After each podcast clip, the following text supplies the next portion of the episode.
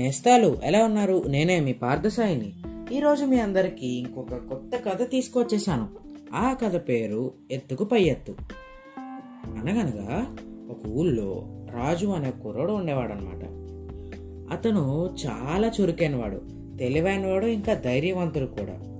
వాళ్ళ స్కూల్లో ఎప్పుడు ప్రతి యాక్టివిటీలోనూ ప్రతి కాంపిటీషన్లోనూ ఆడి పార్టిసిపేట్ చేస్తాడనమాట ఇంకా వీలైనప్పుడల్లా ఆ పక్కింట్లో పక్క పక్క ఊళ్ళో ఉన్న వాళ్ళ ఫ్రెండ్ ఇంటికి వెళ్తాడనమాట అయితే ఆ ఊరు వెళ్ళడానికి మధ్యలో ఒక చిన్న అడవి ఉంటుంది.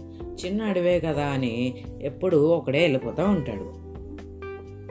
ఒక ఆ రోజు ఆదివారం. ఖాళీ ఉంది కదా అని చెప్పి వాళ్ళ ఫ్రెండ్ ఇంటికి వెళ్దామని బయలుదేరాడు అనమాట రాజు. మా అడవి దాటుతుండగా మధ్యలో ఒక పులి అడ్డొచ్చి నిన్ను తినేస్తాను అని భయపెట్టింది అనమాట అప్పుడు రాజు ఒక నిమిషం ఆలోచించి ఆగాగు పులిదేవత పులిదేవత. మా తాత ముత్తాతలందరూ నిన్నే పూజిస్తూ ఉంటారు. అందుకే నీకు ఫుడ్ అవ్వడం నాకు ఇష్టమే. కానీ ప్రయాణం వల్ల చాలా దూరం నుంచి ప్రయాణం చేస్తున్నాను కదా నాకు చెమట పట్టేసింది. నేను నీకు ఇలా ఇప్- నే నువ్వు తినేస్తే స్వర్గానికి వెళ్ళాక మా వాళ్ళు తిడతారు కొడతారు. నేను పక్కనే ఉన్న ఒక కొ- కొలంలో స్నానం చేసి వస్తాను. అప్పుడు తిందు గాని అని అంది. రాజు అప్పటికప్పుడు ఎత్తుకు పై ఎత్తులు వేస్తూ ఆలోచించు చెప్తున్నాడు అనమాట ఇదేదో బాగుందని పులి సరే అంది. అలాగా రాజు పక్కనే ఉన్న ఒక పాండ్లోకి వెళ్ళి స్నానం చేయడం మొదలుపెట్టాడనమాట గంటలు గంటలు గడిచినా అందులో నుంచి బయటికి రావట్లేదు. పులికి ఆకలి ఎక్కువైపోయి గట్టిగా అరిచింది.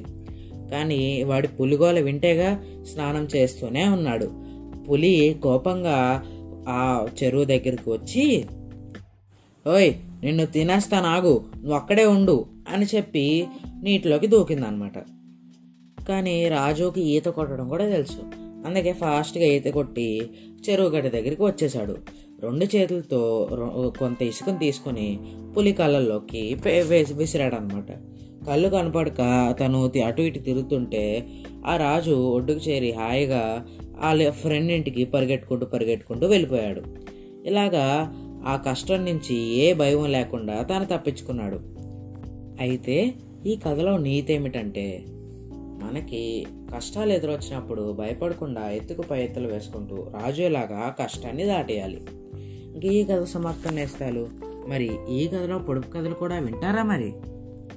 మొదటి ప్రశ్న. నూనెలో ముగ్గు వేస్తారు. ముగ్గు తీసి నోట్లో పెట్టుకుంటే కరకరలాడుతూ కరిగిపోతుంది. ఏంటది? ఇక రెండో ప్రశ్న. ఒళ్ళంతా కళ్ళు ఉంటాయి ఎవరి సహాయము లేకుండా కదలగలడు. తను ఆహారం తినడు కానీ పక్క వాళ్ళకి ఆహారం సంపాదించేందుకు హెల్ప్ చేస్తాడు. ఎవరది? ఇంకా చివరి ప్రశ్న. నిప్పులో పుడుతుంది తెల్లగా ఉంటుంది ఆకాశంలో కలిసిపోతుంది. ఏంటది? సరేనండి మరి ఈ మూడు ప్రశ్నలకి సమాధానాలు నా పర్సనల్ వాట్సాప్ నెంబర్కైనా పెట్టవచ్చు లేకపోతే చిట్టి కథలు గ్రూప్ డిస్క్రిప్షన్లో ఉన్న చిట్టి కథలు ఇన్స్టాగ్రామ్ ఫేస్బుక్ ట్విట్టర్ ఈ మూడుల్లో దేనికైనా ఈ క్వశ్చన్స్కి నాకు ఆన్సర్స్ పెట్టవచ్చు. నేను ఇంకా ఉంటానని మరి మళ్ళీ రేపు ఇంకో కొత్త కథతో మీ అందరి ముందుకు వస్తాను. అంతవరకు సెలవు.